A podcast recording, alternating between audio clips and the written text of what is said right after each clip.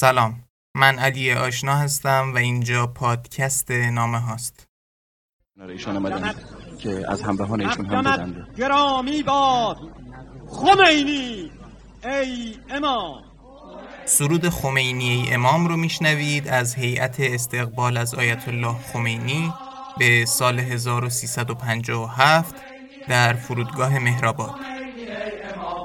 ای مجاهد ای مظهر شرف ای گذشته ز جان در ره هدف چون نجات انسان شعار توست. مرگ در راه حق افتخار توست. این تویی این تویی پاسدار حق. خصم اهریمنان دوستدار حق. بود شعار تو به راه حق قیام ز ما تو را درود ز ما تو را سلام. خمینی ای امام خمینی ای امام. خمینی ای امام خمینی ای امام ای مجاهد ای مظهر شرف ای گذشته ز در ره هدف نزد از نام تو پایه ستم پشت اهریمنان گشته از تو خم مرد توحید را همچو سنگری حافظ ملت و دین و دفتری بود شعار تو به راه حق قیام ز ما تو را درود ز ما تو را سلام. خمینی ای امام چطور این ردیفین؟ امیدوارم که خوب و خوش و آگاه باشین. حتما می‌دونین که آگاهی از نون شب هم واجب تره. چون مثل اینکه میگن آگاهی که باشه همه چی خودش ردیف میشه. به هر حال تو این قسمت که قسمت ششم پادکست نامه هاست قرار نامه ای بخونیم از آیت الله روح الله موسوی خمینی بنیانگذار جمهوری اسلامی ایران به میخائیل گورباچف صدر هیئت رئیسه اتحاد جماهیر شوروی که در سال 1367 نوشته شده با ما باشید ای مجاهد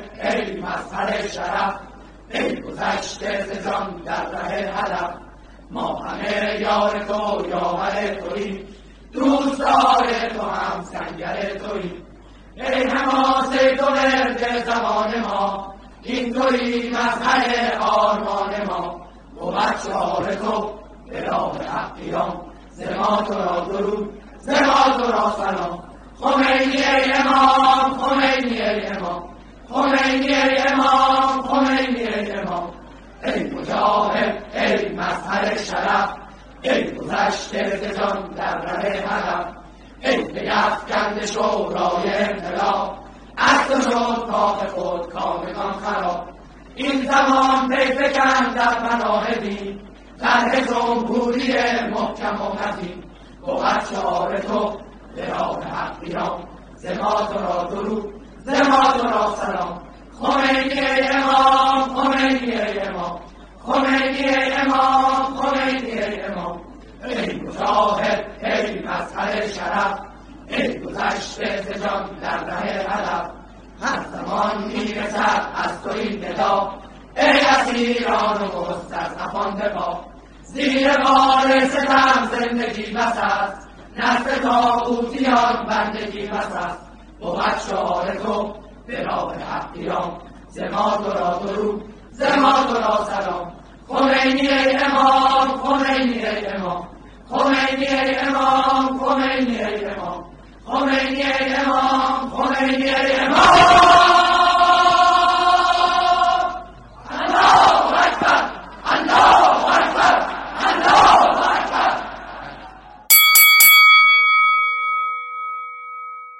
خب از کجا شروع کنم؟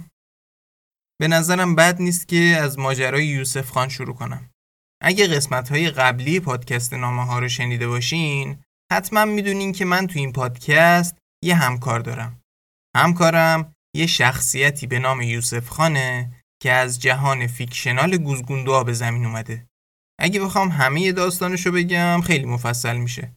فقط اینو بگم که یوسف خانو تو این قسمت نداریم.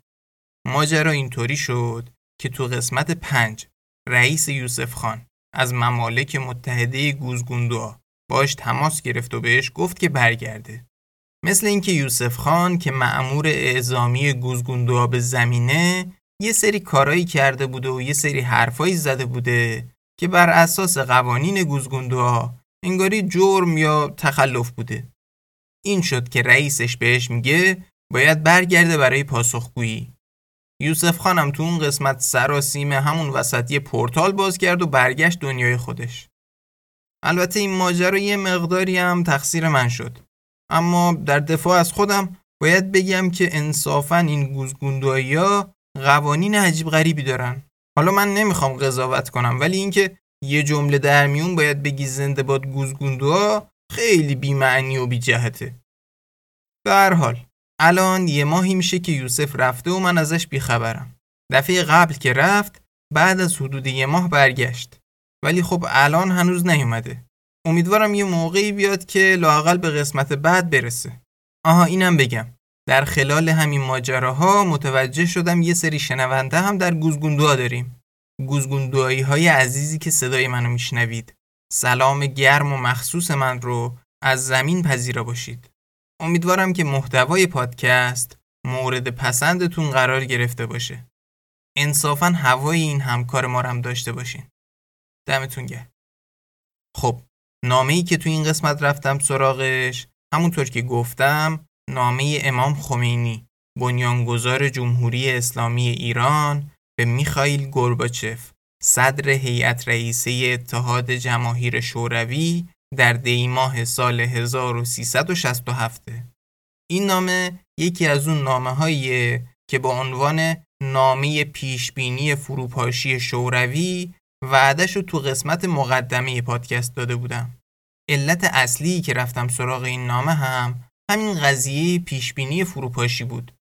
در ادامه اول یه مقدار در مورد شرایط جمهوری اسلامی ایران و اتحاد جماهیر شوروی. و روابطشون تو اون دوره حرف می‌زنم. بعد یه روایتی میگم در مورد چگونگی ارسال و ابلاغ این نامه به آقای گرباچف و در نهایت هم نامه رو می‌خونم و یه ذره در موردش حرف می‌زنم. ولی کاش یوسف هم تو این قسمت بود. یکی از چیزایی که پیش اومده بود به زمین همین بود که بفهمه عاقبت شوروی چی شد. حالا که داریم در موردش حرف می‌زنیم آقا تشریف نداره. حیف. حیف. دیگه چه میشه کرد بریم ببینیم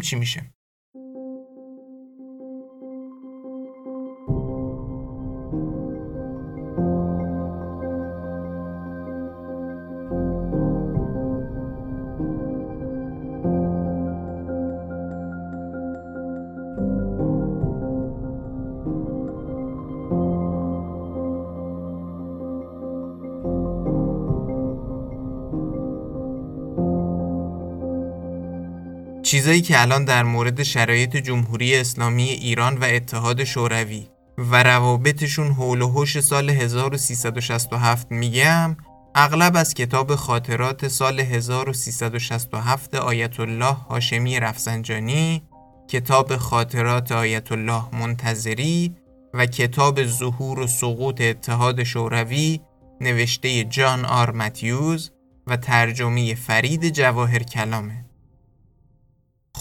اول یه مقدار در مورد جمهوری اسلامی ایران حرف بزنیم. سال 1367 هشت سال از شروع جنگ ایران و عراق در سال 1359 میگذره. جنگ فراز و نشیب های زیادی داشته ولی در ابتدای سال 1367 شرایط اینجوریه. جمهوری اسلامی ایران بعد از پس گرفتن نواحی اشغالی توسط عراق تو همون سه چهار سال اول جنگ وارد فاز تنبیه متجاوز شده و بخشهایی از خاک عراق از جمله فاو و جزیره مجنون رو تصرف کرده. از اون طرف عراق به خاطر استفاده از سلاحهای شیمیایی به خصوص فاجعه‌ای که تو زمستون سال 1366 تو شلمچه به بار آورده تحت فشار افکار عمومی جهانه. البته این به این معنی نیست که جمهوری اسلامی ایران اوضاعش تو افکار عمومی جهان خوبه. وضع جمهوری اسلامی ایران هم تعریفی نداره. علتش هم اینه که جمهوری اسلامی ایران قطنامه 598 شورای امنیت سازمان مللو که تو تیر ماه سال 1366 صادر شده بود و یه جورایی می‌تونست نقطه پایانی بر جنگ باشه نپذیرفته. دلیل جمهوری اسلامی ایران برای نپذیرفتن قطنامه اینه که این قطنامه دست بالای جمهوری اسلامی ایران تو جنگ رو که بخشی از خاک عراق رو تحت تصرف داره در نظر نگرفته عراق رو به عنوان متجاوز معرفی نکرده و صحبتی هم از قرامت نمی‌کنه. البته نه اینکه به این دوتا مورد تعیین متجاوز و قرامت تو قطعنامه توجهی نشده باشه ولی خب اولویت با این مسائل نیست. خلاصه که جمهوری اسلامی ایران تو شرایط سال 1366 احساس می‌کنه که قطنامه یه جورایی به نفعش نیست. البته یک سال بعد این موضع جمهوری اسلامی ایران تغییر می‌کنه. جمهوری اسلامی ایران با توجه به اینکه رابطش به کشورهای ابرقدرت که فروشنده اصلی سلاح و تجهیزات نظامیان شکرابه تو زمینی خریدن سلاح و تجهیز نیروهاش مشکل جدی داره و نیروهاش روز به روز دارن فرسوده تر میشن. از اون طرف ولی عراق فرت و فرت از کشورهای مختلف وام و سلاح و تجهیزات گرفته و نیروهای نظامیش میشه گفت در شرایطی بهتر از روز اول جنگ قرار دارن. در کنار این موضوع طولانی شدن جنگ باعث شده که مزیت اصلی جمهوری اسلامی ایران که نیروی انسانیشه دچار خستگی بشه و این ذهنیت توشون به وجود بیاد که کاش قطنامه رو بپذیریم.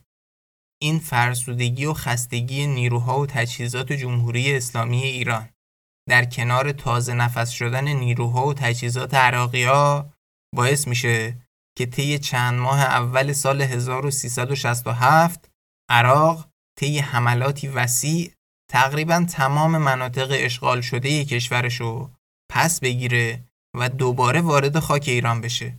البته نیروهای ایرانی فقط تا مرز عقب میشینن و عراقی دیگه خیلی نمی‌تونن وارد خاک ایران بشن.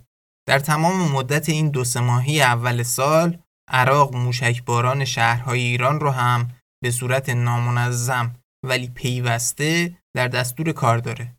این فاز موشکباران شهرها که از زمستان سال 1366 شروع شده تا اواخر اردیبهشت 1367 ادامه پیدا می‌کنه. تو این چند ماه اول سال حتی ایالات متحده آمریکا هم به صورت مستقیم وارد جنگ با جمهوری اسلامی ایران میشه. البته نه یک جنگ تمام ایار بلکه در حد زدن تعدادی از سکوهای نفتی و ناوشکنهای ایرانی که این کارو در حمایت از نیروهای عراقی انجام میده.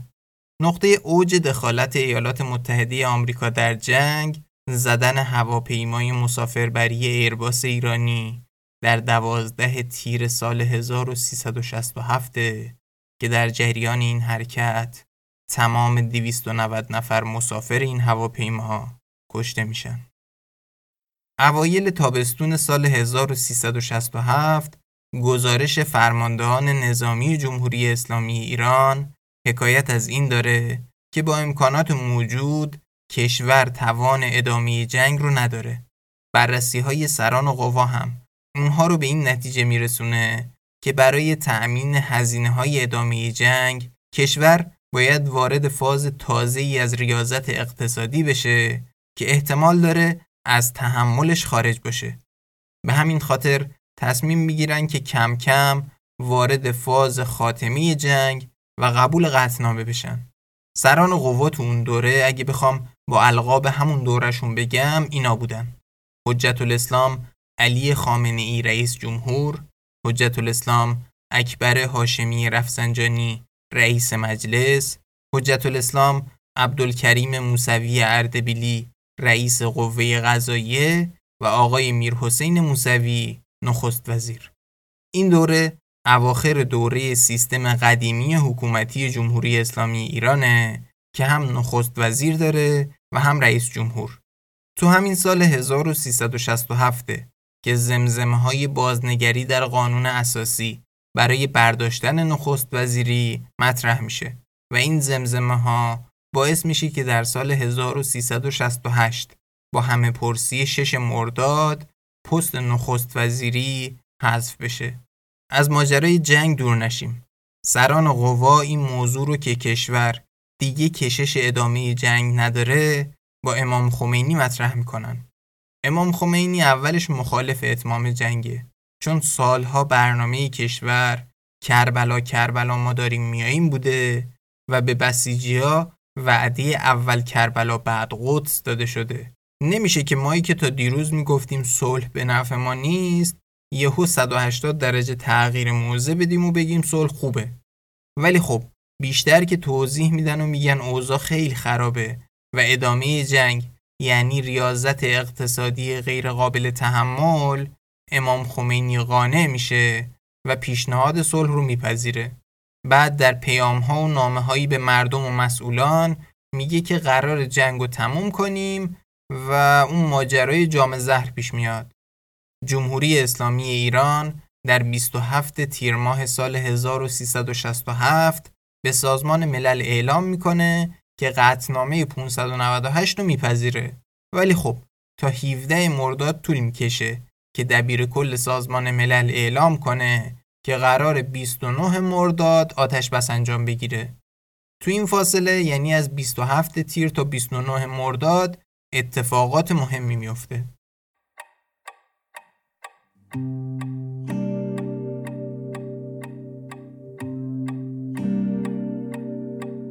تک تک شقیقه های پار سنگ خورد و یه بار دستمون به زامن تفنگ خورد و مرگ برد و دوباره عقل مرد و تموم خاطراتمون گره به جنگ خورد و طرح تخریب خونه های ما کلنگ خورد و تا رسیدیم. مدرسه همیشه زنگ خورد و مرگ برد و دوباره عقل مرد و تموم خاطراتمون گره به جنگ خورد. من نمی‌دونم چرا نمی‌تونم بفهمم اینو. چرا به ختم جنگ این همه درنگ خورد و یه نسل دیگه رفت جنگ برنگشت رفت و رفت و برنگشت من آخرین شهید این قبیله. وقتی جمهوری اسلامی ایران قطنامه رو میپذیره عراق تخمین می‌زنه که اوضاع ایران خیلی خرابه که تم به پذیرفتن قطنامه داده.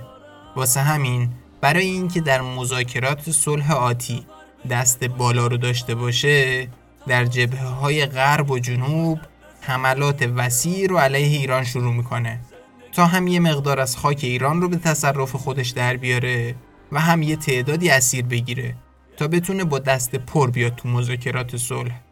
البته تو تصرف خاک ایران چندان موفق نیست ولی تعداد زیادی اسیر می‌گیره. حالا یه بخشی از این حمله ها در جبهه غربی توسط نیروهای مجاهدین خلق معروف به منافقین با پشتیبانی عراقی صورت می‌گیره در عملیاتی به نام فروغ جاویدان یا همون مرساد این عملیات تو سه چهار روز جمع و جور میشه و نیروهای ایران مجاهدین خلق رو قل و غم می‌کنن. ولی این جنگ چهار روزه زمین ساز بروز اتفاقاتی داخل کشور میشه. تو مرداد سال 1367 احتمالاً تو بهبهه حمله مجاهدین خلق به ایران امام خمینی یه نامی میده به یه تعدادی تو قوه قضاییه و اطلاعات. یا این تعداد تو قوه قضاییه و اطلاعات یه نامی از امام خمینی می‌گیرن که میگه کسانی که به خاطر ارتباط یا همکاری با مجاهدین خلق تو زندانن و هنوز سر موزه هستن حکمشون اعدامه. در این نامه بیتاریخ و توضیحاتی که پشتش نوشته شده امام خمینی تصریح می‌کنه که این کار باید به سرعت انجام بگیره و از مخاطبان نامه می‌خواد که سریعا دشمنان اسلام رو نابود کنن. این حکم منجر میشه به اعدام های وسیع زندانیانی که به اتهام ارتباط یا همکاری با مجاهدین خلق دستگیر شده بودن که تعدادشون یه چیزی بین هزار تا پنج هزار نفر تخمین زده میشه. آیت الله منتظری که تو اون دوره قائم مقام رهبری و جانشین امام خمینی بوده به این اعدام ها شدیدن اعتراض می‌کنه. اون در جلسه ای که با اجرا کنندگان این اعدام ها داره میگه آقایون این کار شما مشکل داره چون به دلیل عجله امکان اشتباه خیلی میره بالا.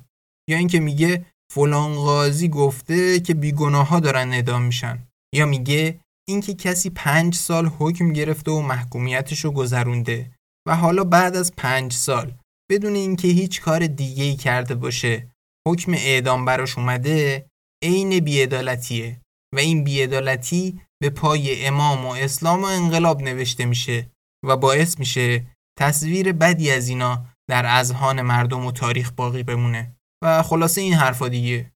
این اظهارات تند آیت الله منتظری و انتقادهای دیگه‌ای که پیش و پس از این ماجرا تو مسائل مختلف مملکتی داره باعث میشه این شبهه پیش بیاد که بیت آیت الله منتظری یه ارتباطاتی با مجاهدین خلق داره که البته آیت الله منتظری شدیدن این موضوع رو تکذیب می‌کنه.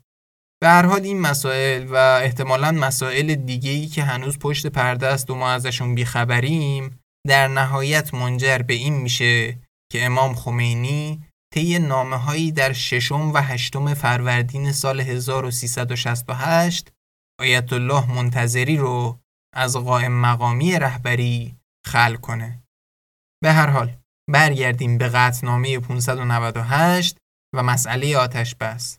بعد از آتش بس مذاکرات صلح شروع میشه. البته این مذاکرات در سال 1367 به بنبست می‌خوره و تا سال 1369 به نتیجه نمی‌رسه. به اعتقاد خیلی ها این به نتیجه رسیدن مذاکرات در سال 1369 هم به خاطر اینه که عراق برنامش این بوده که به کویت حمله کنه و می‌خواسته قبل از این حمله خیالش از جانب ایران راحت بشه. بعد از آتشبس 29 مرداد درسته که هنوز گهگاه درگیری های کوچیک و شلیک توپ از مرزهای دو کشور به سمت همدیگه اتفاق میفته ولی به صورت کلی شرایط تحت کنترل و آتشبس برقراره. آتشبس و پایان جنگ باعث میشه یه موقعیتی پیش بیاد که جمهوری اسلامی ایران شروع کنه به بهبود روابطش با کشورهای خارجی. حتی اونایی که تو دوران جنگ باهاشون چپ افتاده بود. البته به جز آمریکا و برای بازسازی خرابی های جنگ برنامه ریزی کنه. این موضوع که قضیه استفاده عراق از سلاحهای شیمیایی تو سالهای آخر جنگ رو شده و اینکه آمریکا هواپیمای مسافربری جمهوری اسلامی ایران رو روی خلیج فارس زده و اینکه جمهوری اسلامی ایران قطنامه 598 رو پذیرفته ولی باز هم مورد حمله عراق قرار گرفته باعث شده جمهوری اسلامی ایران تو افکار عمومی جهان در یک موضع مظلومیتی قرار بگیره. جمهوری اسلامی ایران هم از این موضع و موقعیت به خوبی برای بهبود روابطش با کشورهای جهان استفاده می‌کنه و از شرق تا غرب، از اروپا تا آفریقا با کشورهای مختلف ارتباط برقرار می‌کنه.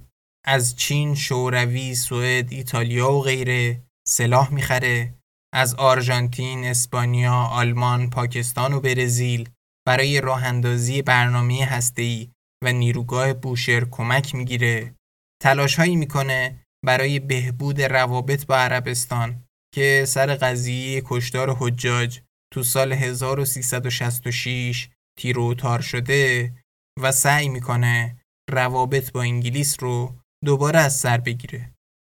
حتی آمریکا هم این وسط تلاش می‌کنه که در خلال مذاکرات صلح با ایران ارتباط بگیره و هی از طریق این کشور و اون کشور از جمله مثلا ژاپن برای جمهوری اسلامی ایران پیغام میفرسته. آمریکا میگه اگه جمهوری اسلامی ایران به آزادسازی آمریکایی هایی که تو لبنان گروگان گرفته شدن کمک کنه آمریکا هم در روند مذاکرات صلح به جمهوری اسلامی ایران کمک می‌کنه. اما جمهوری اسلامی ایران قبول نمی‌کنه و شرط و شروط می‌ذاره. جمهوری اسلامی ایران میگه آمریکا اول با آزاد کردن دارایی های بلوکه شده ایران برادریش رو ثابت کنه بعد در آزاد کردن ایرانی هایی که تو سال 62 در لبنان توسط گروه مسیحی فالانج گروگان گرفته شدن به جمهوری اسلامی ایران کمک کنه بعدش حالا ما میایم این جریان گروگانهای آمریکایی و غیر تو لبنان رو پیگیری می‌کنیم که خب این شروط محقق نمیشه. گفته میشه که اون چهار گروگان ایرانی یعنی احمد متوسلیان، سید محسن موسوی، کازم اخوان و تقیی مقدم رستگار که سال 62 تو لبنان گروگان گرفته شدن تو همون سالها کشته شدن. ولی هنوز که هنوزه دقیقا وضعیتشون مشخص نشده گروگانهای آمریکایی در واقع در بین 104 گروگان خارجی از ملیت‌های مختلف بودن که گفته میشه توسط گروه های وابسته به حزب الله لبنان و جمهوری اسلامی ایران گروگان گرفته شدند. این گروگان ها بالاخره در سال 1370 آزاد میشن. البته نه همشون.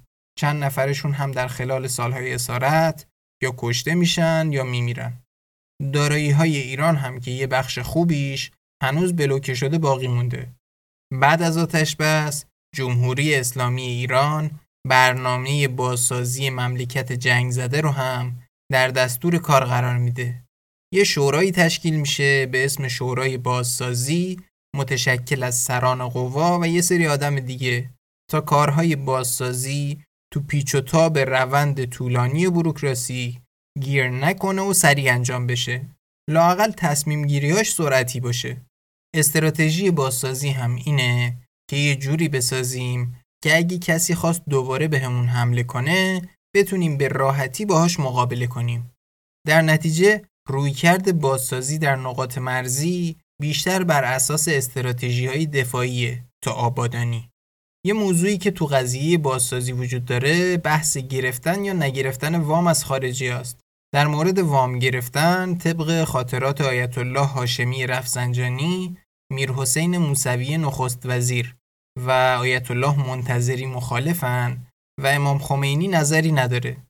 طی ملاقاتی که آیت الله منتظری با امام خمینی داره قانعش می‌کنه که این وام گرفتن می‌تونه منجر به وابستگی اقتصادی و به طبع اون وابستگی سیاسی بشه.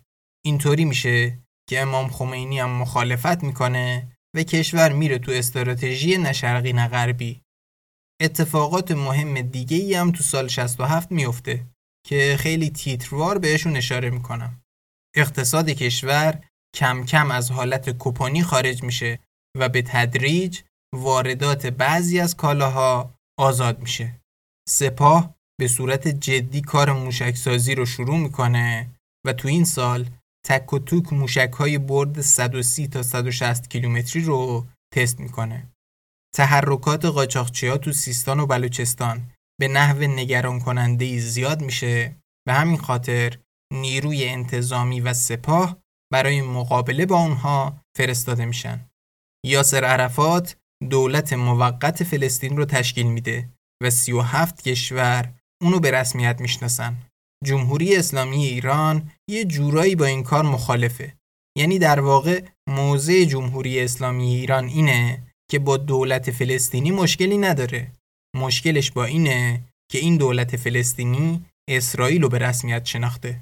تظاهرات هایی در آذربایجان اتحاد جماهیر شوروی صورت می‌گیره که در اون ملت معترض پرچم ایران و عکس امام خمینی در دست دارن و شعارهای اسلامی میدن.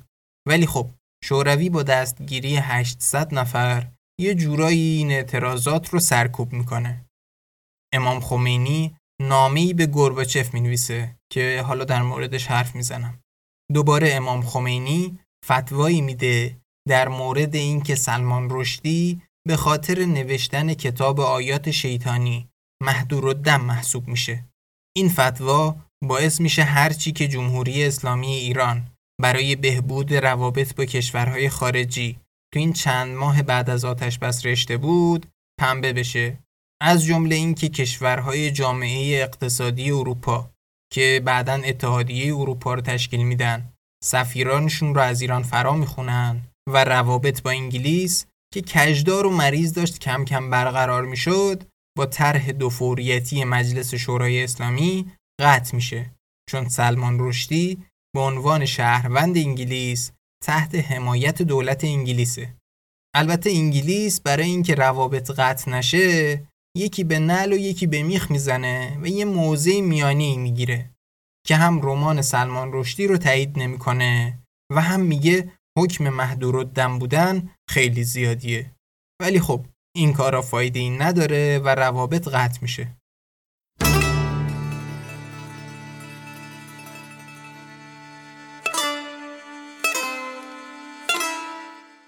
کم و بیش این یک کلیتی بود از اوضاع سیاسی و اتفاقات و ماجراهایی که جمهوری اسلامی ایران در سال 1367 باهاش درگیر بوده. بریم سراغ اتحاد جماهیر شوروی.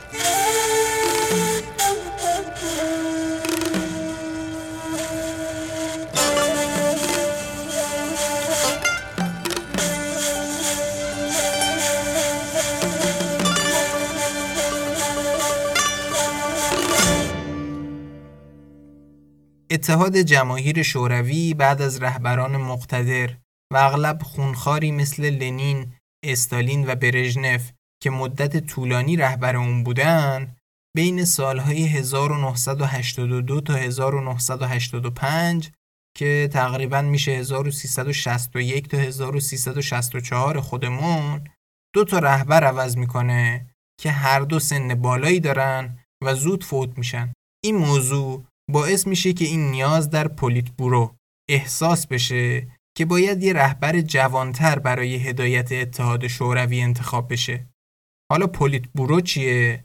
همونطور که احتمالا می‌دونین اتحاد جماهیر شوروی تحت کنترل حزب کمونیست بوده.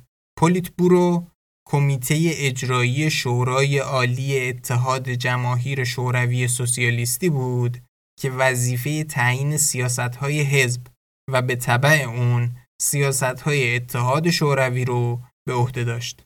گرباچف 54 ساله در شرایطی رهبری رو به عهده می‌گیره که از یه طرف فساد گسترده در شوروی به یه چیز عادی و روزمره تبدیل شده و از طرف دیگه به دلیل اینکه طبقه نخبه حزب کمونیست مدت طولانی زمام امور رو به دست گرفته بوده در جامعه‌ای که آرمان بیطبقگی و برابری ایدئولوژی محوری انقلابش بوده اختلاف طبقاتی شدیدی به وجود اومده.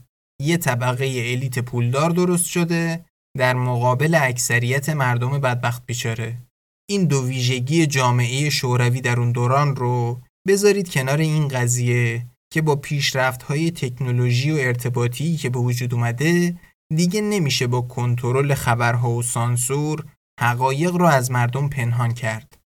مردم از راه های مختلف در جریان حقایق جهان اطرافشون قرار می‌گیرن.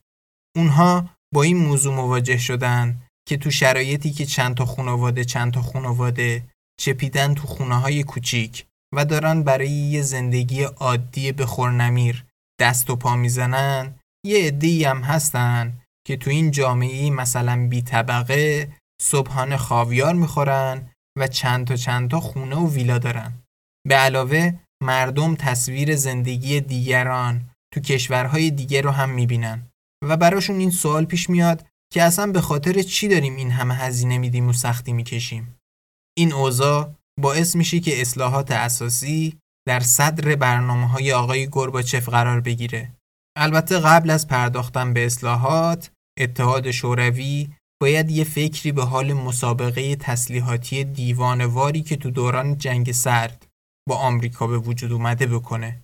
شوروی بعد از جنگ جهانی دوم افتاده بود تو خط شاخشونه کشیدن و چنگ و دندون نشون دادن برای آمریکا که اون ماجراها امروز با عنوان جنگ سرد شناخته میشه. نقطه اوج جنگ سرد بحران موشکی کوبا بود که پتانسیل اینو داشت که جنگ سرد و به یه جنگ هسته‌ای تمام ایار تبدیل کنه و کلک هممونو بکنه. ولی خب به خیر گذشت.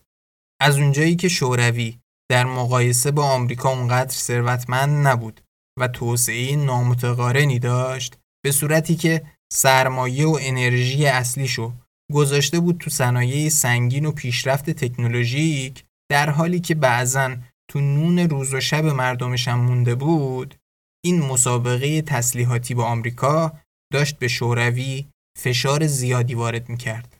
به همین دلیل شوروی نیاز داشت این مسابقه تسلیحاتی بین دو کشور لاقل یه ذره کنتر بشه تا بتونه یه مقدار نفس بکشه.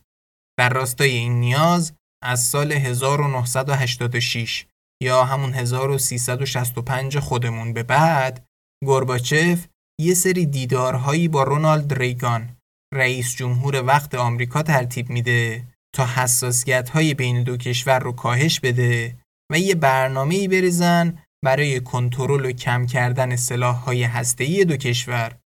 وقتی که گورباچف خیالش از این سمت تقریبا راحت میشه میره سراغ اصلاحات ساختاری در زمینی اقتصاد و آزادی های فردی و اجتماعی که بهش میگن پروستریکا و گلاسنوست.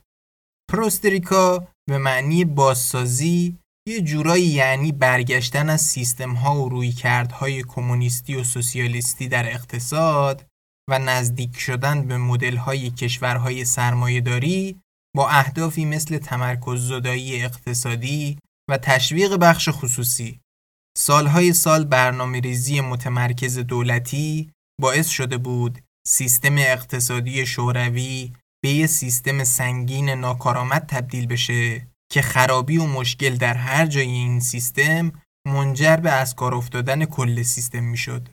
به علاوه این سنگینی و ناکارآمدی راه رو برای فساد گسترده و سیستماتیک باز کرده بود. گورباچف می‌خواست با نزدیک شدن به مدل های سرمایه داری یه سر و سامونی به این اوضاع بده ولی لازمه این کار این بود که به آرمان های کمونیسم و سوسیالیسم پشت کنه چیزی که میگن در واقع دلیل اصلی فروپاشی اتحاد شوروی بوده حالا گورباچف برای اینکه افکار عمومی رو با خودش برای این تغییرات و جدایی از ریشه های مارکسیسم و لنینیسم همراه کنه تصمیم گرفت سیاست گلاسنوست یا فضای باز سیاسی رو اجرا کنه. گلاسنوست سیاستیه که اجازه انتقاد بیپرده از سیاستهای دولت رو میده. گلاسنوست به صورت افسار گسیخته در شوروی شروع میشه. سیل انتقادات که از طرف روزنامه ها، نشریات و برنامه های تلویزیونی به سمت دولت و حزب کمونیست سرازیر میشه. دولت می‌بینه که دیگه خیلی داره زیاده روی میشه و اینطوری کار بیخ پیدا می‌کنه. پس سعی می‌کنه با سانسور و کنترل انتقادات و مخالفت ها یه مقدار اعتراضات رو تعدیل کنه. این اصلاحات ساختاری در اقتصاد و سیاست خیلی به مزاق بروکرات های حزب کمونیست یعنی همون طبقه ای که نظام کمونیستی بهشون ساخته و عملا مالک مملکت شدن خوش نمیاد. اینا تمام انرژیشون رو می‌ذارن تا با این اصلاحات مقابله کنن. به همین خاطر هم اصلاحات خیلی سطحی و کم اثر انجام می‌گیره. ولی با تمام این حرفا پروستریکا و گلاسنوست حتی به همین صورت سطحی و کم اثرش هم بین مردم جو خوشبینانه ای به وجود میاره و مردم کم کم به فکر شکل دهی به جامعه آزاد میافتند. آزادی های جدید باعث شده که روز به روز مردم بیشتری به خودشون جرأت ابراز مخالفت بدن. این کتاب ظهور و سقوط اتحاد شوروی میگه در گذشته تعداد مخالفین و ناراضی ها کم بود. واسه همین تعقیب، بازداشت و ترسوندن اونا کار آسونی بود. ولی وقتی همه آزادانه داشتن نارضایتی و مخالفت خودشون رو اعلام می‌کردن دیگه نمی‌شد همه رو تعقیب و دستگیر کرد. استفاده از تاکتیک های ارعاب هم در شرایطی که جهان نظارگر بود امکان پذیر نبود. البته من فکر می‌کنم که این صحبت ها از خوشخیالی نویسنده این کتابه و اگه همچین برنامه ای بوده که مخالفت ها و نارضایتی ها رو در نطفه خفه نکنن این موضوع تصمیم آدم های اون دوره شوروی بوده. چه بسا اگر اونا هم مثلا مثل استالین مخالفین و قلب و غم می‌کردن جهان نظارگر هیچ غلطی نمی‌کرد. چنان که در موارد بسیاری دیدیم که نکرده. به هر حال از اتفاقات مهمی که در شوروی پیش از نامه امام خمینی میفته یکیش یه سری جنبش های استقلال طلبانه در جمهوری های شورویه که در راستای همون مخالفت ها و نارضایتی ها از حکومت مرکزیه. این جنبش های استقلال طلبانه کم کم دامنش بیشتر میشه و تا زمان فروپاشی شوروی ادامه پیدا می‌کنه. برای مثال تظاهرات آذربایجان شوروی که گفتم با عکسای امام خمینی رفته بودن و شعارهای اسلامی می‌دادن یکی از نمونه هاشه که گفتم حکومت مرکزی شوروی با دستگیری 800 نفر یه جورایی سرکوبش می‌کنه یه نمونه دیگهش اینه که تقریبا یه ماه قبل از نامه امام خمینی به گرباچف هزاران نفر از مردم آلمان شرقی از این کشور فرار می‌کنن. اتفاق مهم دیگه‌ای که تو این سالها افتاد و این وسط ها جا گذاشتمش فاجعه چرنوبیل در سال 1986 که میشه گفت آینه تمام نمای فساد، عدم شفافیت و کندی و سنگینی سیستم حکومتی در شورویه. جنبش های استقلال طلبانه در جمهوری های مختلف شوروی از جمله رومانی و لیتوانی و اینکه پارلمان روسیه اعلام می‌کنه که قوانین روسیه بر قوانین شوروی مقدمه باعث میشه که اتحاد جماهیر شوروی در سال 1990 بیفته تو سرازیری فروپاشی در نهایت بعد از یک کودتای نافرجام علیه گرباچف توسط اعضای حزب کمونیست در اواخر سال 1991 با اعلام استقلال اغلب جمهوریهاش اتحاد جماهیر شوروی فرو می پاشه. البته در جریان ماجرای این نامه اصلا به این جای تاریخ نمی رسیم. نامه مربوط میشه به دیماه سال 1367 یعنی اوایل سال 1989 که اتحاد جماهیر شوروی درسته که اعتراضات و مخالفت های علیهش وجود داره ولی هنوز به عنوان یه ابرقدرت خیلی قوی پابرجاست بریم سراغ روابط ایران و شوروی در سال 1367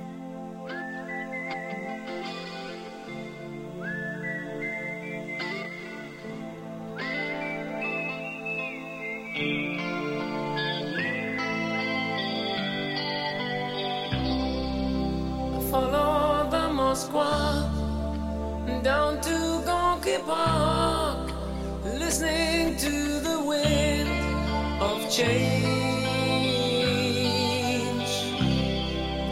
An August summer night, soldiers passing by, listening to the wind of change.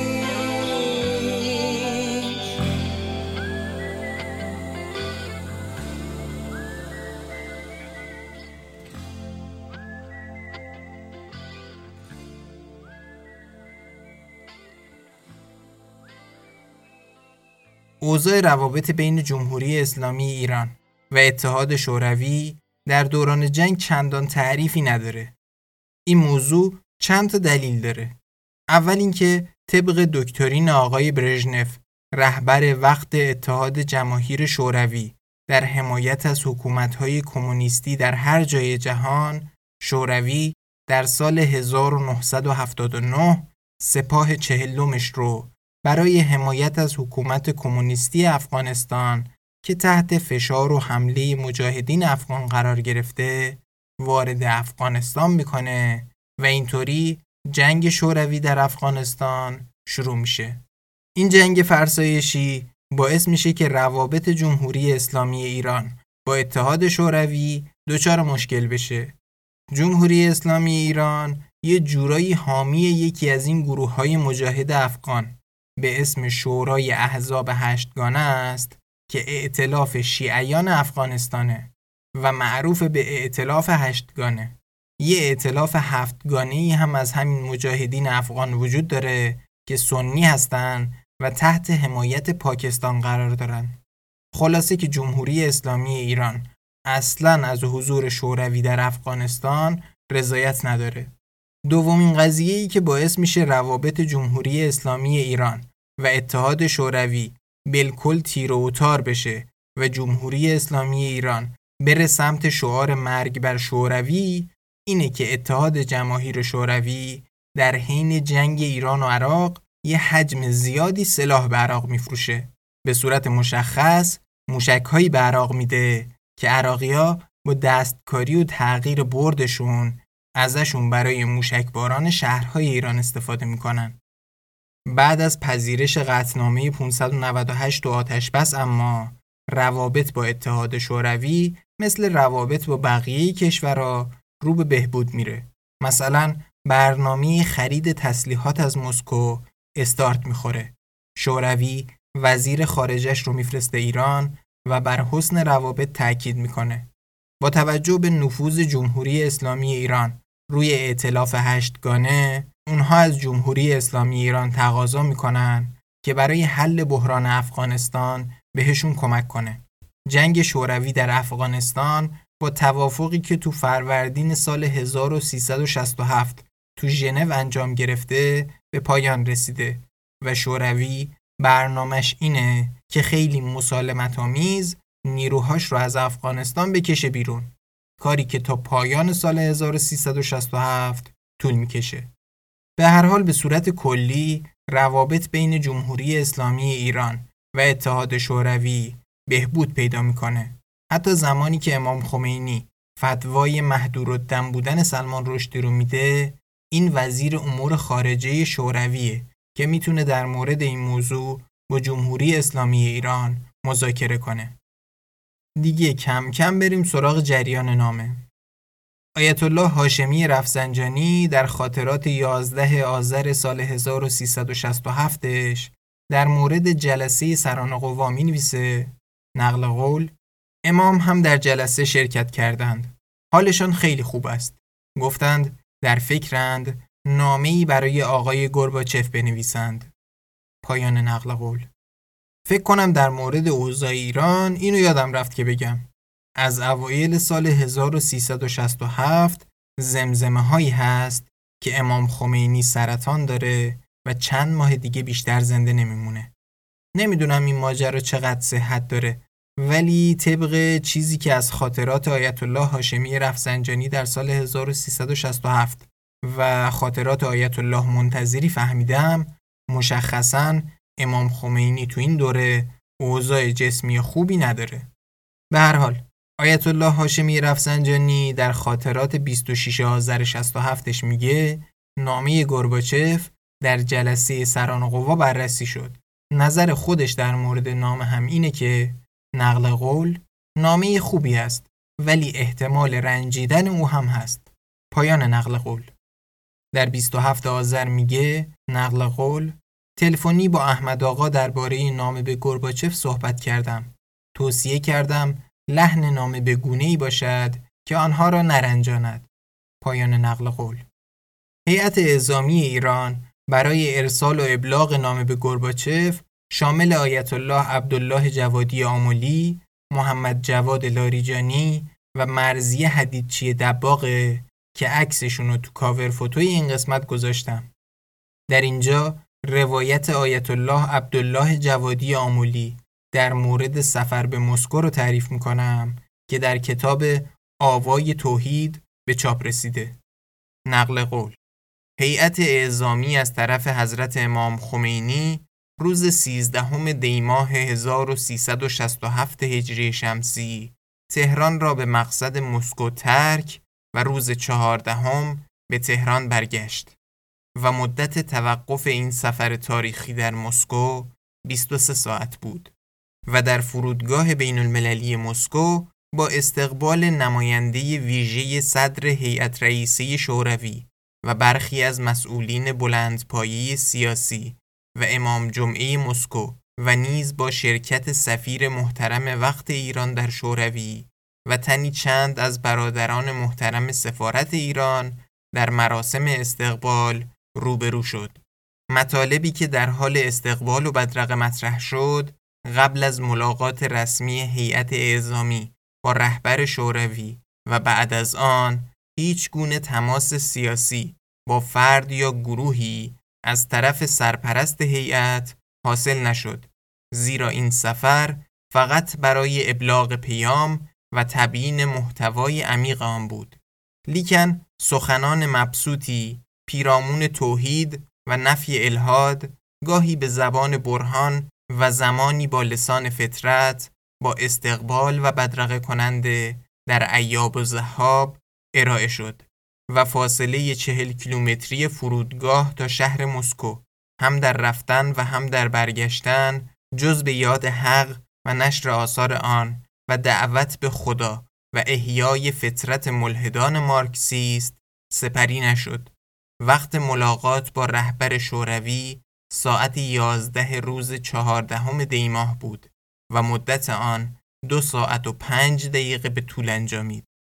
هنگام ورودمان به کاخ کرملین صدر هیئت رئیسه و دو نفر از مسئولین بلندپایی سیاسی که قبلا حضور یافته بودند تا چند قدم در همان اتاق به استقبال آمدند و با گرمی آماده شنیدن پیام امام خمینی شدند. هیئت اعزامی مصمم بود ضمن حفظ احترام متقابل و رعایت کمال ادب که از وظایف بین المللی اسلام به شمار می آید و به گروه خاصی اختصاص ندارد لسان پیام امام رحمت الله علیه را با زبان تعلیم و اشاره ادا کند و نه با لسان دیپلماسی و هرگز قول فصل الهی را با حزل مجاز در عرف دیپلمات نیالاید و صلابت دعوت به توحید را در پای تعارف رایج سیاستبازان به دهن و وهن ذبح نکند بلکه به عنوان رسول امین مضمون پیام والا را با آهنگ تدریس القا نماید نه به صورت قرائت الفاظ و گزارش صورت. رهبر شوروی بعد از استماع دقیق و درک منظور امام رحمت الله علیه با تعنی کامل که کشف از تدبر در پاسخگویی می کرد شروع به جواب کرد و مدتی که برای سخنان جواب گرباچف و دریافت پاسخ نهایی از طرف هیئت اعزامی صرف شد حدود یک ساعت بود. پایان نقل قول. بخشهایی از کتاب آوای توحید نوشته آیت الله عبدالله جوادی آمولی رو براتون خوندم که در مورد سفر هیئت اعزامی به مسکو برای ارسال نامی امام خمینی به گرباچف بود. دیگه فکر کنم وقتشه که نامه رو براتون بخونم.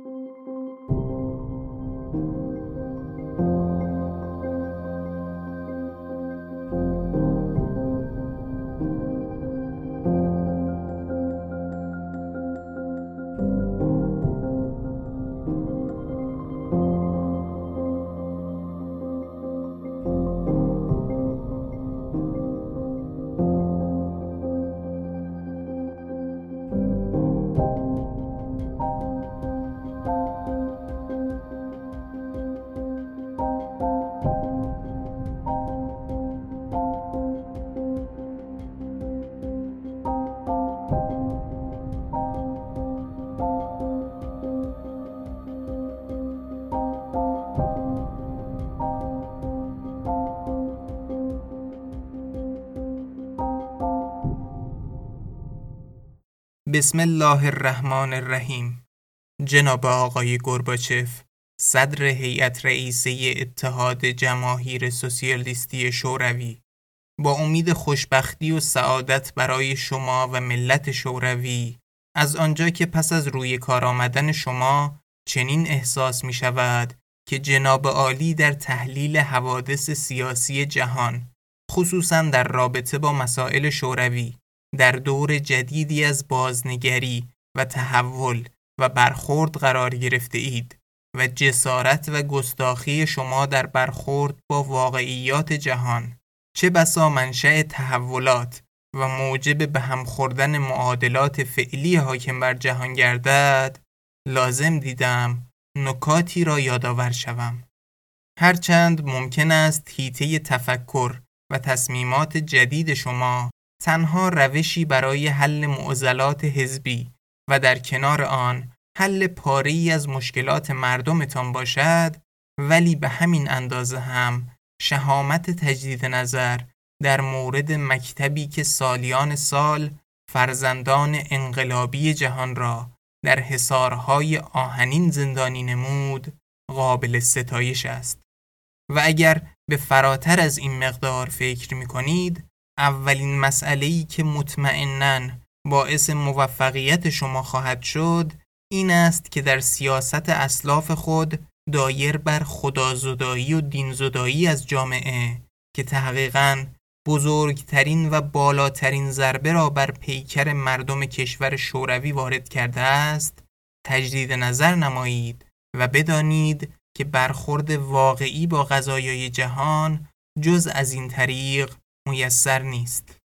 البته ممکن است از شیوه های ناسحیح و عملکرد غلط قدرتمندان کمونیسم در زمینه اقتصاد باغ سبز دنیای غرب رخ بنماید ولی حقیقت جای دیگری است. شما اگر بخواهید در این مقطع تنها گره های کور اقتصادی سوسیالیسم و کمونیسم را با پناه بردن به کانون سرمایهداری غرب حل کنید نه تنها دردی از جامعه خیش دوا نکرده اید که دیگران باید بیایند اشتباهات شما را جبران کنند. چرا که امروز اگر مارکسیسم در روش های اقتصادی و اجتماعی به بنبست رسیده است دنیای غرب هم در همین مسائل البته به شکل دیگر و نیز در مسائل دیگر گرفتار حادثه است. جناب آقای گرباچف باید به حقیقت رو آورد. مشکل اصلی کشور شما مسئله مالکیت و اقتصاد و آزادی نیست. مشکل شما عدم اعتقاد واقعی به خداست. همان مشکلی که غرب را هم به ابتزال و بنبست کشیده و یا خواهد کشید. مشکل اصلی شما مبارزه طولانی و بیهوده با خدا و مبدع هستی و آفرینش است. جناب آقای گرباچف برای همه روشن است که از این پس کمونیسم را باید در موزه های تاریخ سیاسی جهان جستجو کرد چرا که مارکسیسم جوابگوی هیچ نیازی از نیازهای واقعی انسان نیست چرا که مکتبی است مادی و با مادیت نمی‌توان بشر را از بحران عدم اعتقاد به معنویت که اساسی ترین درد جامعه بشری در غرب و شرق است به درآورد. حضرت آقای گرباچف ممکن است شما اثباتاً در بعضی جهات به مارکسیسم پشت نکرده باشید و از این پس هم در مصاحبه ها اعتقاد کامل خود را به آن ابراز کنید ولی خود می‌دانید که ثبوتا اینگونه نیست. رهبر چین اولین ضربه را به کمونیسم زد و شما دومین و ظاهر آخرین ضربه را بر پیکران نواختید. امروز دیگر چیزی به نام کمونیسم در جهان نداریم. ولی از شما جدا می‌خواهم که در شکستن دیوارهای خیالات مارکسیزم گرفتار زندان غرب و شیطان بزرگ نشوید. امیدوارم افتخار واقعی این مطلب را پیدا کنید که آخرین لایه های پوسیده هفتاد سال کجی جهان کمونیسم را از چهره تاریخ و کشور خود بزدایید. امروز دیگر دولتهای همسو با شما که دلشان برای وطن و مردمشان میتپد هرگز حاضر نخواهند شد بیش از این منابع زیرزمینی و روزمینی کشورشان را برای اثبات موفقیت کمونیسم که صدای شکستن استخوانهایش هم به گوش فرزندانشان رسیده است مصرف کنند. آقای گرباچف وقتی از گلدسته های مساجد برخی از جمهوری های شما پس از هفتاد سال بانگ الله اکبر و شهادت به رسالت ختمی مرتبت صلی الله علیه و آله و سلم به گوش رسید تمامی طرفداران اسلام ناب محمدی را از شوق به گریه انداخت. لذا لازم دانستم این موضوع را به شما گوش زد کنم که بار دیگر به دو جهان بینی مادی و الهی بیاندیشید. مادیون معیار شناخت در جهان بینی خیش را حس دانسته و چیزی را که محسوس نباشد از قلمرو علم بیرون می‌دانند و هستی را همتای ماده دانسته و چیزی را که ماده ندارد موجود نمی‌دانند. قهرن جهان غیب مانند وجود خداوند تعالی و وحی و نبوت و قیامت را یک سره افسانه می دانند. در حالی که معیار شناخت در جهانبینی الهی اعم از حس و عقل می باشد و چیزی که معقول باشد داخل در قلم روی علم می باشد گرچه محسوس نباشد. لذا هستی اعم از غیب و شهادت است و چیزی که ماده ندارد می تواند موجود باشد و همانطور که موجود مادی به مجرد استثنا دارد شناخت حسی نیز به شناخت عقلی متکی است. قرآن مجید اساس تفکر مادی را نقد می کند و به آنان که بر این پندارند که خدا نیست وگرنه دیده می‌شد لن نؤمن لک حتی نر الله جهره میفرماید لا تدرکه الابصار و هو یدرک الابصار و هو اللطیف الخبیر از قرآن عزیز و کریم و استدلالات آن در موارد وحی و نبوت و قیامت بگذریم که از نظر شما اول بحث است. اصولا میل نداشتم شما را در پیچ و تاب مسائل فلسفه اسلامی بیاندازم. فقط به یکی دو مثال ساده و فطری و وجدانی که سیاسیون هم می توانند از آن بهره ببرند پسنده می کنم. این از بدیهیات است که ماده و جسم هرچه باشد از خود بیخبر است. یک مجسمه سنگی یا مجسمه مادی انسان هر طرف آن از طرف دیگرش محجوب است. در صورتی که به عیان می‌بینیم انسان و حیوان از همه اطراف خود آگاه است. می‌داند کجاست. در محیطش چه میگذرد. در جهان چه قوقایی است. پس در حیوان و انسان چیز دیگری است که فوق ماده است و از عالم ماده جداست و با مردن ماده نمی میرد و باقی است. انسان در فطرت خود هر کمالی را به طور مطلق می خواهد و شما خوب می دانید که انسان می خواهد قدرت مطلق جهان باشد و به هیچ قدرتی که ناقص است دل نبسته است. اگر عالم را در اختیار داشته باشد و گفته شود جهان دیگری هم هست فطرتا مایل است آن جهان را هم در اختیار داشته باشد. انسان هر اندازه دانشمند باشد و گفته شود علوم دیگری هم هست فطرتا مایل است آن علوم را هم بیاموزد. پس قدرت مطلق و علم مطلق باید باشد. تا آدمی دل به آن ببندد. آن خداوند متعال است که همه ما به آن متوجهیم گرچه خود ندانیم. انسان می‌خواهد به حق مطلق برسد تا فانی در خدا شود. اصولا اشتیاق به زندگی ابدی در نهاد هر انسانی نشانی وجود جهان جاوید و مسون از مرگ است.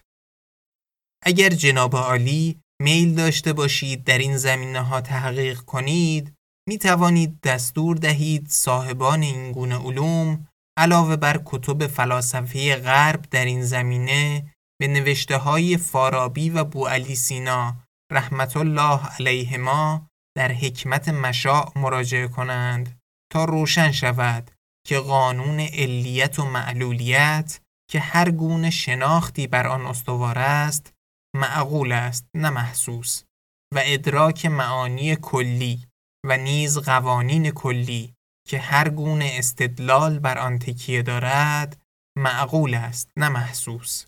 و نیز به کتابهای سهروردی رحمت الله علیه در حکمت اشراق مراجعه نموده و برای جناب عالی شرح کنند که جسم و هر موجود مادی دیگر به نور صرف که منزه از حس می باشد نیازمند است و ادراک شهودی ذات انسان از حقیقت خیش مبرا از پدیده حسی است و از اساتید بزرگ بخواهید تا به حکمت متعالیه صدر المتعلهین رزوان الله تعالی علیه و حشره الله من نبیین و صالحین مراجعه نمایند تا معلوم گردد که حقیقت علم همانا وجودی است مجرد از ماده و هر گونه اندیشه از ماده منزه است و به احکام محکوم نخواهد شد.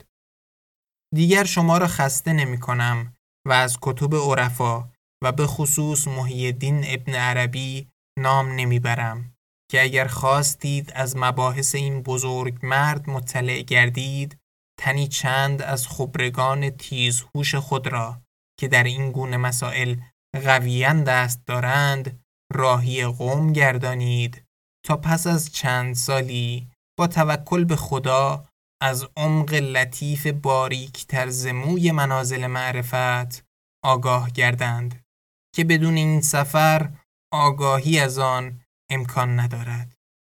جناب آقای گرباچف اکنون بعد از ذکر این مسائل و مقدمات از شما می‌خواهم درباره اسلام به صورت جدی تحقیق و تفحص کنید و این نه به خاطر نیاز مسلمین به شما که به جهت ارزشهای والا و جهان شمول اسلام است که می تواند وسیله راحتی و نجات همه ملت ها باشد.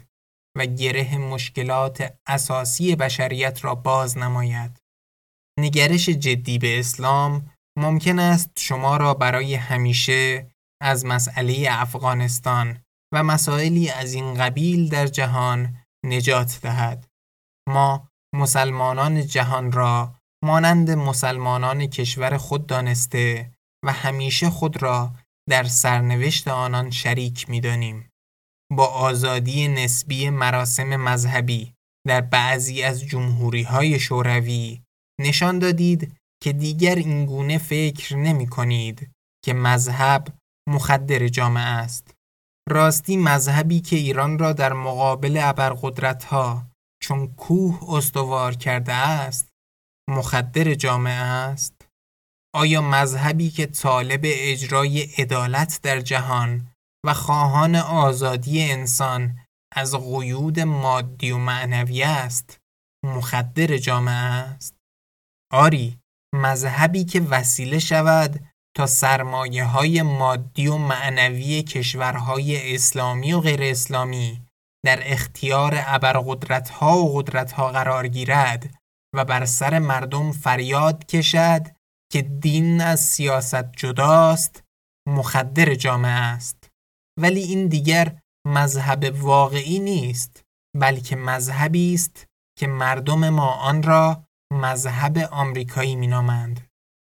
در خاتمه صریحا اعلام می کنم که جمهوری اسلامی ایران به عنوان بزرگترین و قدرتمندترین پایگاه جهان اسلام به راحتی می تواند خلع اعتقادی نظام شما را پر نماید. و در هر صورت کشور ما همچون گذشته به حسن همجواری و روابط متقابل معتقد است و آن را محترم می شمارد و سلام علی من تبع الهدا یازده ده هزار و سیصد و شست و هفت. روح الله الموسوی الخمینی.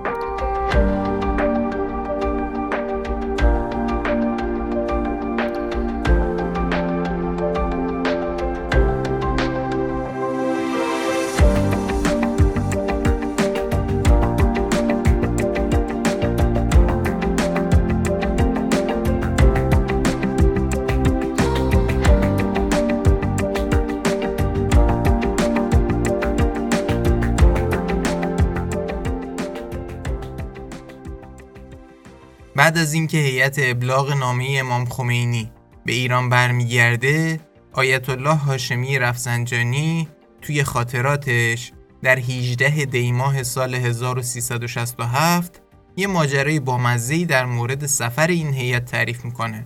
اون میگه آقای محمد جواد لاریجانی اومده تا گزارش سفر هیئت اعزامی رو بده. نقل قول گفت که گرباچف با هیئت گرم گرفته و با خانم دباغ دست داده. در ابتدای ورود خانم دباغ از زیر چادر دست داده ولی آخر جلسه گرباچف دستش را زیر چادر برده و دست خانم دباغ را گرفته و او را به خاطر مبارزات و های اجتماعی تحسین کرده. خود خانم دباغ هم امروز صبح مراجعه کرد و از این رویداد اظهار استراب کرد که او را دلداری دادم. پایان نقل قول دیگه به این صورت بعد از فرستاده شدن نامه در اسفند ماه گرباچف وزیر امور خارجش ادوارد شواردنادزه رو میفرسته به ایران که جواب نامه امام خمینی رو بده. جالب این که امام خمینی که معمولا مهمان خارجی نمیپذیرفته این بار رو استثناء قائل میشه و شواردنادزه رو میپذیره. تو این ملاقات علاوه بر موضوع نامه در مورد مسائل مختلف از مذاکرات صلح گرفته تا قضیه سلمان رشدی حرف زده میشه. یه ویدئوی کوتاهی از این جلسه هست که آخر قسمت پنج به عنوان آنچه در قسمت بعد خواهید شنید بخشی از اونو گذاشته بودم. الان می‌تونیم یه نسخه کامل تری ازش رو بشنویم. شما سلامت باشم ولی ایشون بگید که من میخواستم که جلو شما یه فضای بزرگتر باز کنم.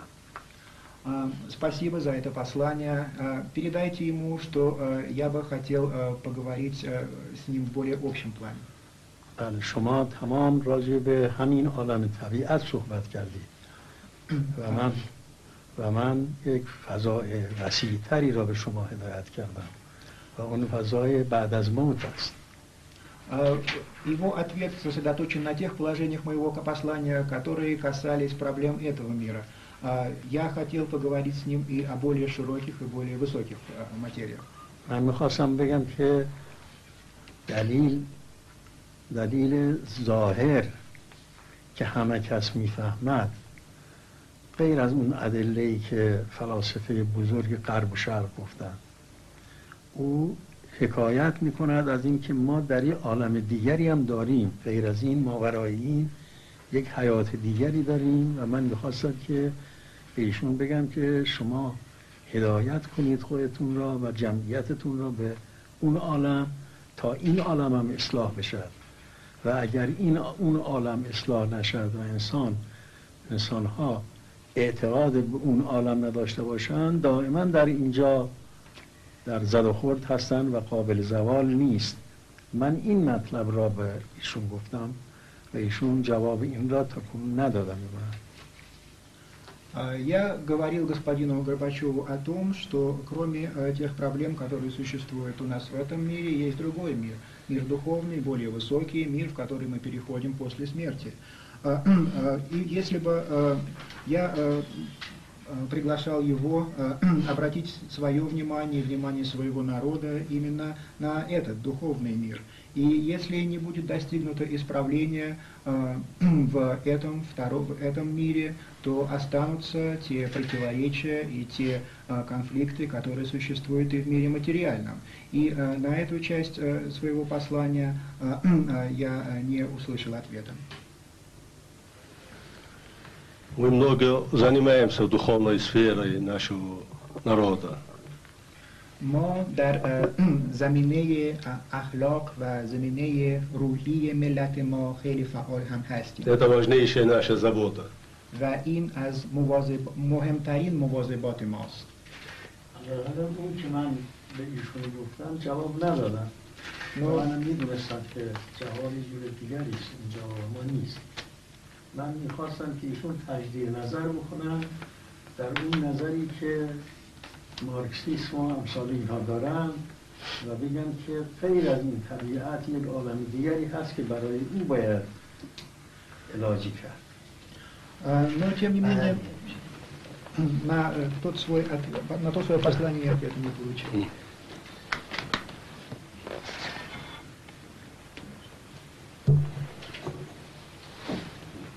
این برام از این طرف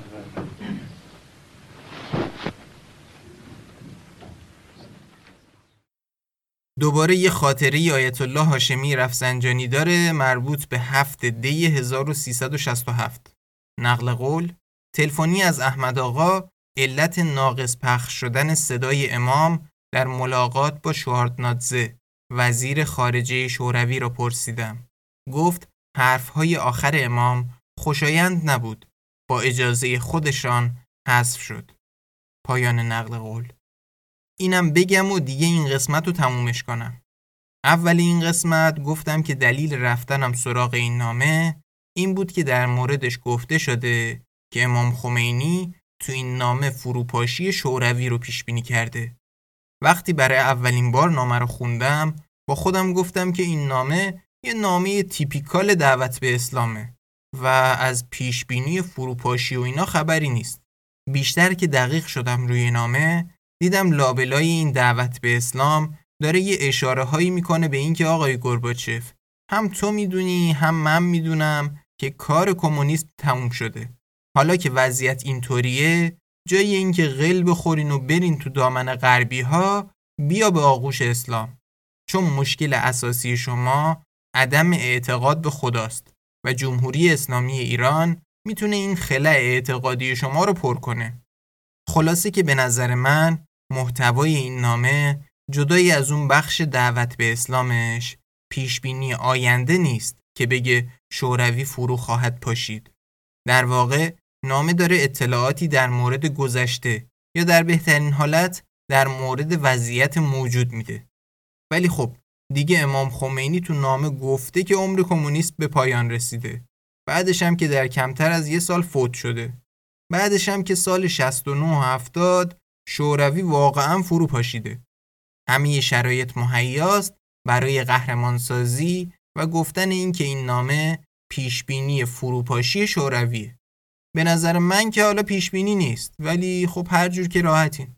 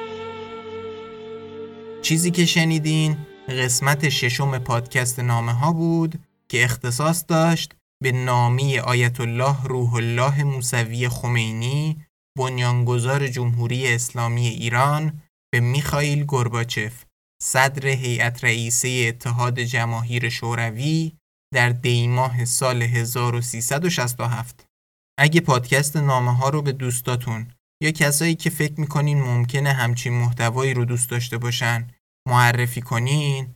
خیلی دمتون گرمه و کلی به هم قوت قلب میدین. الان اواخر تیر ماهه که دارم این قسمت رو ضبط می‌کنم. هوا گرمه خوزستان تشنه است. دلمون خونه برای مردم خوزستان.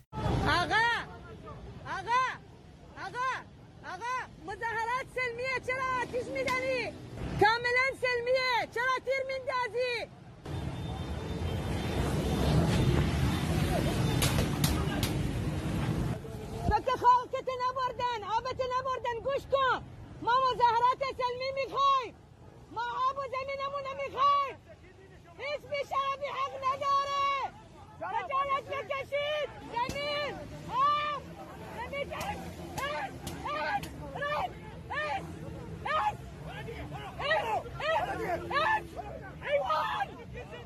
ما زمین نمیدیم. ما آب نمیدیم.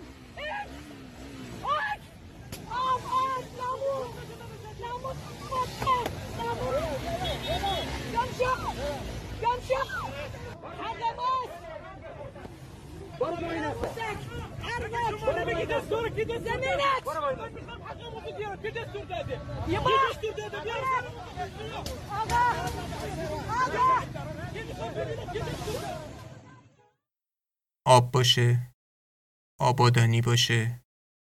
سلامتی باشه و خداحافظ.